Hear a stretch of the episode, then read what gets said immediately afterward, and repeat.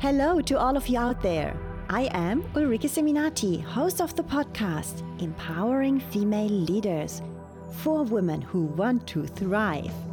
Every week, you will get new perspectives, exciting insights, and empowering messages of women from all over the globe. Welcome to another episode of my podcast, Empowering Female Leaders. I am pleased to welcome today Ritiana Civelli. He's the CEO and founder of ERC International, a leading diversity and inclusion theme focused executive search, operating today in three countries and servicing clients across 15 markets. She's focusing on bringing more women at leadership levels, boardrooms, as well as bringing more talents from across the Middle East, such as Emiratis, Saudis, and Omanis, to the workplace. Ritiana, do you want to say a few words about yourself? Um, hi, Ulrike. Thank you so much for inviting me. I know it's been, I think, a few months trying to get this meeting happening, and finally we're here. So I'd like to, you know, especially thank you for your patience and for being very kind to invite me to your space. So yes, my name is Ritiana, and I set up this business six years ago.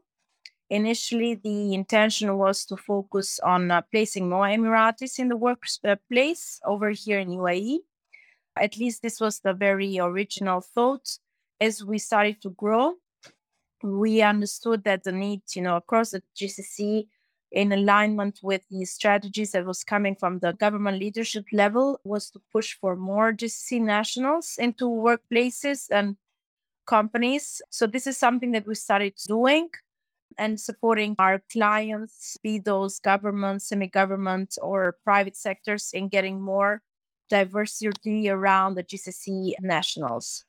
Now, in addition to that, or I would say as part of this exercise, we also understood that many of the placements that we were handling were females. And that was probably not a coincidence. Uh, we understood that it, they were easier sometimes to communicate, to deal with, Granted that there is a lot of challenges when it comes to sometimes cultural and family values that need to be taken into account. I will still say that um, amongst the GCC women, there is a there's a driving force that wants them to succeed, right? And so the efforts in trying to mirror that is much bigger than sometimes in the male counterparties, right? Also because they believe that this is the only chance they are given and they want to ensure that they can succeed in this opportunity.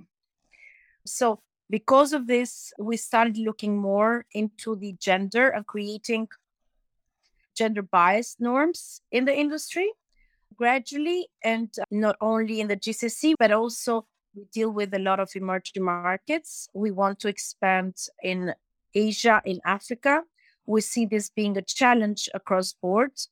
So it is not a um, phenomenon which is focused in the region only, but it's spread all over. And uh, in a way, we are happy that all this, all of this has come at the right time with a lot of movements happening on a global scale. So this is something that I think we we are at the right place. We are at the right time we just hope to see more of it happening on the practicality of it because as we have seen sometimes desires to reach somewhere comes with a lot of efforts and time allocation as well right? So if we are going to have to see real changes it's going to take time. So yes the intentions are there the intentions are good but we just want to make sure and ensure that it is going to happen and that uh, you know we are getting the right support be that by business leaders or governments alike. And i don't mean just the ERC but across board you know for all the players all the stakeholders that are trying to make a change or bring the change to enabling more women or more diversity in the workplace and I think this is really interesting to hear, especially for people who are not living in the UAE or in the Middle East, that these initiatives are ongoing and that they are serious and that it's really about bringing in more diversity because they understood that it's really, really important to have different perspectives and to bring in the whole intelligence of the entire potential workforce that they have in their countries. So I think it's a really good move and and I think it's an interesting area as it's a very dynamic region in the world. Yes, absolutely. And I do think that a lot of changes are coming through. We've seen that in Saudi Arabia, thanks to the change of the leadership. We have seen positive moves in terms of engaging more women in workplace, giving them more freedom to operate. We've seen this, you know, in UAE where it's coming from straight up from the leadership when it comes to employment of women, when it comes to employment of women in government positions. So you have today more women than you have men in the government sector. And I think this is all positive, which means that times are gone where women were perceived as being housewives there is nothing, of course, wrong with choosing to be a housewife. It's a personal choice, I believe. However, a woman needs to be educated and she should be given the option to choose what she chooses to do with her life at the end.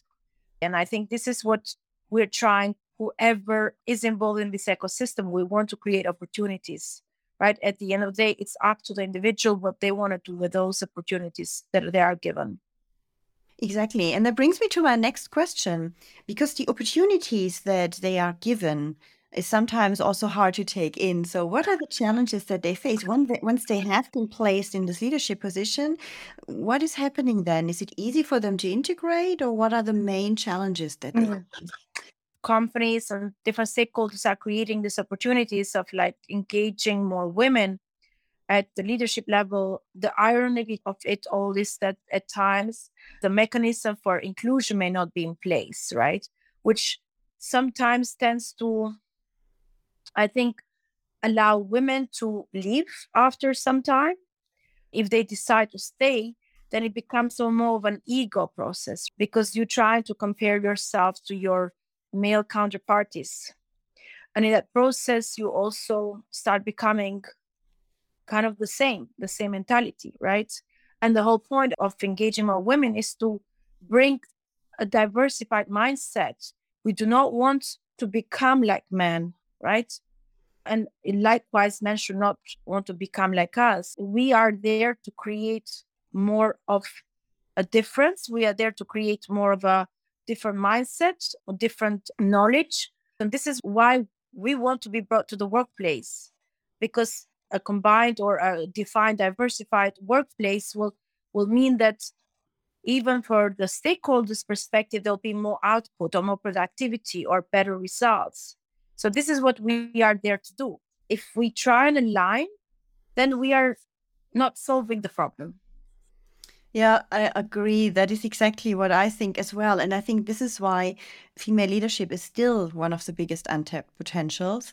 Because even if numbers are kind of looking right, if women then think that they have to behave like men, think like men, make decisions like men, we have no diversity because they just try to adapt to different systems. I see this also in Europe, not not maybe to the same extent. Difficult to compare, maybe. Yeah. But Yes, I see it also in Europe. And I did it myself even. I was also trying to fit in, to not take the decisions in the way that I would have taken all of them. Sometimes I did, sometimes I didn't.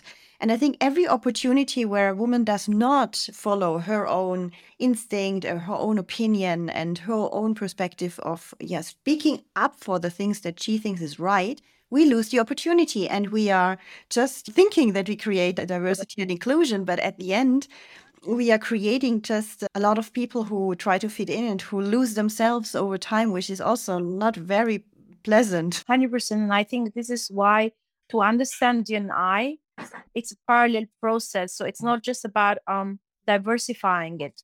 You also need to have the right parameters and uh, mechanisms in place and tools to include these people, right? To include them and to accept also their diversified or diverse point of views because they are brought on board exactly for that to bring a change, right? A positive change. So, as such, they need to be allowed not to conform. So, yes, I, I truly believe that the two have to go hand in hand together. You can't do one without the other, otherwise, it will be counterproductive. You can create as much as, as you like or as you wish diversity, but at the end, if you do not include these people, then they will leave or they'll try to become part of the system and there'll be no change there. What mechanisms have you seen that were in place to help them to integrate correctly? So I think the different organizations have different ways of assessing it. And some organizations are very tough, I would say, in how they follow the protocol of inclusion. But some of the things that I would probably rate is creating the sponsorship program whereby a female leader needs to have a male sponsor within the organization, which will help them the way towards their career path and career goals for the next move. But that also will also help them in being associated or in being kind of showcased around to other men. At the end of the day, you know, diversity is not so much about trying to push the females in. It's also to change the mentality of how men accept, promote, and treat the female part as an equal, right? So this has to happen, and it has to happen within an organization where the voice of a female leader matters just as much as the voice of a male leader. And people are not leaving, or subordinates are not leaving positions because now they have to face a female leader. And we've also seen this happening. So you want to be well received.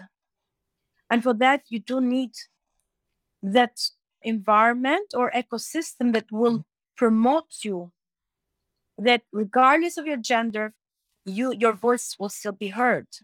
Is this something that is led mostly from the top of an organization? Or is it happening rather bottom up? How do you see that? So I think from the top down, there's a lot of good desires and a lot of good initiatives that are coming through. But I think from the bottom up is where things I feel get stuck. So somewhere in the funnels, this is where the issues are rising. If you look at the big corporates or publicly listed companies, they have to meet their own numbers. I mean, D&I quotas that they have to disclose to shareholders. A lot of it does impact their sometimes even stock market performance where investors are taking seriously how the barometer of DE and I is happening and you know how important an organization is giving. So I think there's a lot of pressure that is coming from the top down. However, from the bottom up, I think the systems are still not channeled in the right way because this is where I feel the, the issues are. And of course, sometimes it's about the experience, right? So the uh, candidate experience so and unfortunately the experience is not from the leadership not always right? It comes from mid managerial levels onwards and and i think this is where sometimes the problems or the issues when trying to place female candidates you know start from do you think that middle managers, for example, who are men in the GCC in this region, as it's a very competitive environment there, I think it's more competitive than what we see in organizations in Europe, for example.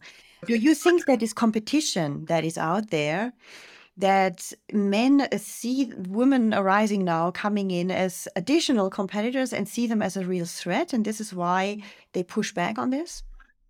At times, we also feel that a certain position is not able to be filled. Like, for example, we had a case of a multinational entity looking for a BD person, but more on a director level side, but without probably think uh, or place as a senior manager for BD, but doing oil and gas in Saudi. So a Saudi female. It was not easy to find because obviously there's not many women in that industry, and there's even fewer women of Saudi national that are doing that. So sometimes it's like, okay, we want this, but we also know that maybe we're not going to find this. So are we doing this exercise to tick boxes and to say that, hey, we tried, but really we can't do, or are we actually really believing that we are doing that exercise because we might find something that may not be exactly perfectly fit, but we're willing to actually train and reskill this person to fit into the role maybe in a six months time right mm-hmm. this is this is the part that I am sometimes I don't know what they are thinking when the org chart is getting prepared and how do they want to do it? How do they want to include these people ultimately into the workplace? But I do believe that there is room to to do all this. It's just that maybe the way to do it it will be a little bit different, right? Will be coming from a place of compromise with the option of obviously training these people and ensuring that they are up to the game in six months time or a year's time right? Like preparing a training roadmap but they may not be there right away. And it's just about accepting sometimes of what can be done and what can't be done it's a really different view on the whole situation and then what uh, some of our listeners are most likely used to, yeah, where they see that not in all areas you find enough women for leadership positions, indeed. So there are still some, how to say, stereotypes out there in terms of also what women have chosen as studies. Today, I think it's different when you look into the universities. It's much more, yes, also go much more into the tech area, for example, or into finance typically two areas where you don't see a lot of women. But yes, things start to change. And I think it's interesting to address the topic as it is today of those who are already like ready to go on the market, yeah.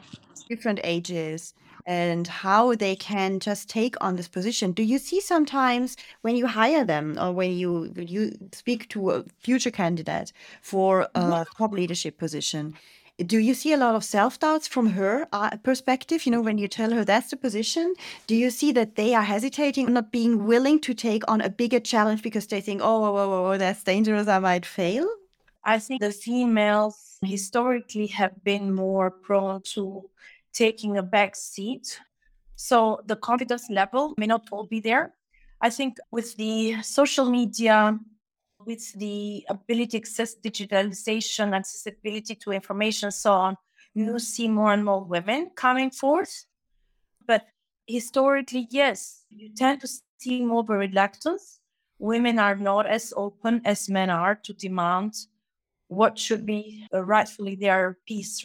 So this comes also when they ask for, I would say, pay rise, when they ask for a promotion, when they ask for a location change or what a relocation, whatever. So it's yes, you tend to see this across board, but of course it's not with every woman out there.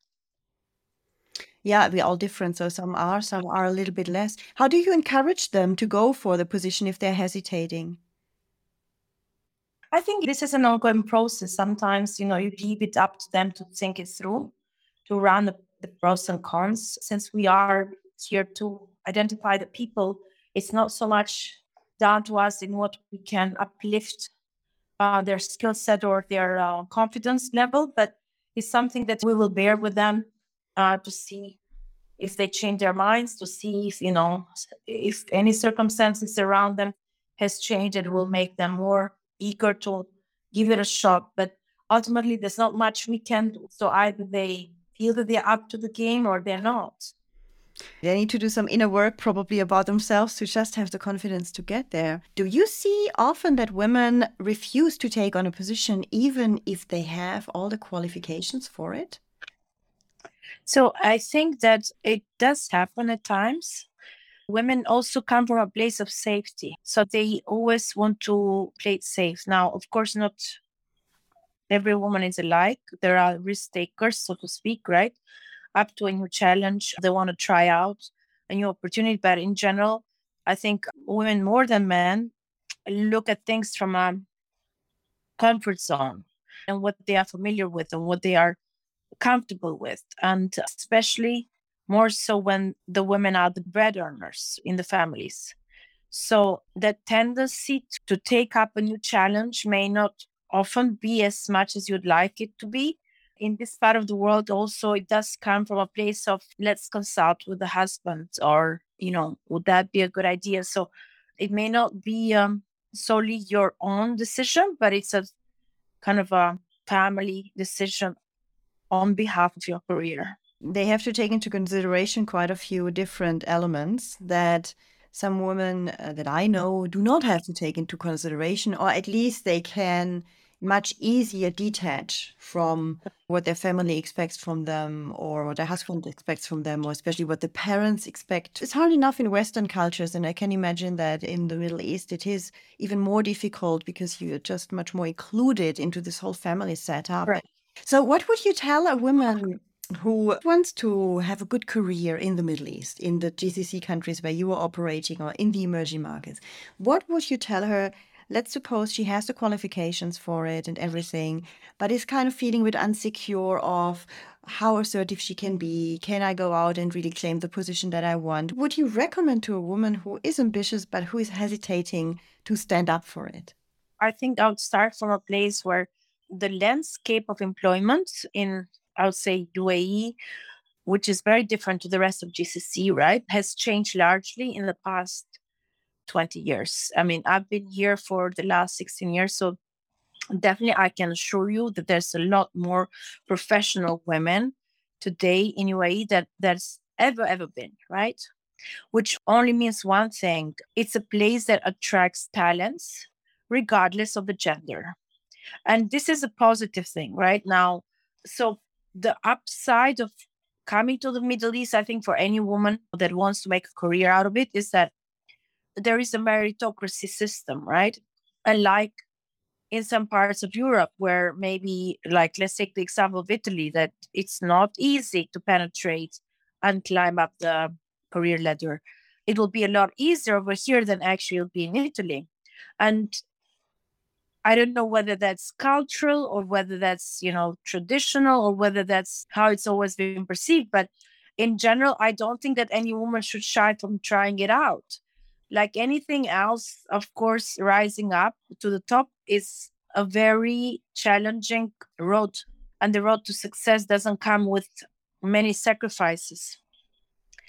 But if someone is willing and wants to push their boundaries, and see what they can actually produce and make it their life mission, then I don't think that Middle East would not be a, a good place for them. I think the chances are here. But again, let's try to define Middle East here because in not every country is the same, right? But I think in UAE, definitely the opportunity is there, provided that the chances to make it work from your end will be there. So at the end of the day, it's a give and take process. And I think there are a lot of possibilities, and we, women, men alike, by the way, human beings have just to take them on and believe in ourselves and step beyond some inner barriers and limitations and self doubts and just trust in our competencies and go for it. And if we don't have all the competencies, so what? We learn the rest. On- exactly. And look, I think in today's post COVID situation, the only thing we know is that whatever we knew may, may not apply today, right? So we are on a forever journey of reskilling ourselves. So even if we don't have the competencies 100%, which again, in today's world, the demands, we may not probably have them. But that's okay for as long as we believe in the process and we believe that we are able and are willing to participate in self development. If that is there and you understand that you are forever going to self develop, it will be on par with what today's market's demands are. Do you want to get free access to my ebook Top 10 Achievers Lessons? To get your free ebook, all you have to do is leave a review on Apple Podcasts. Then send me a screenshot of your review to my email address contact at ulrikeseminati.com and I will send you your ebook straight away.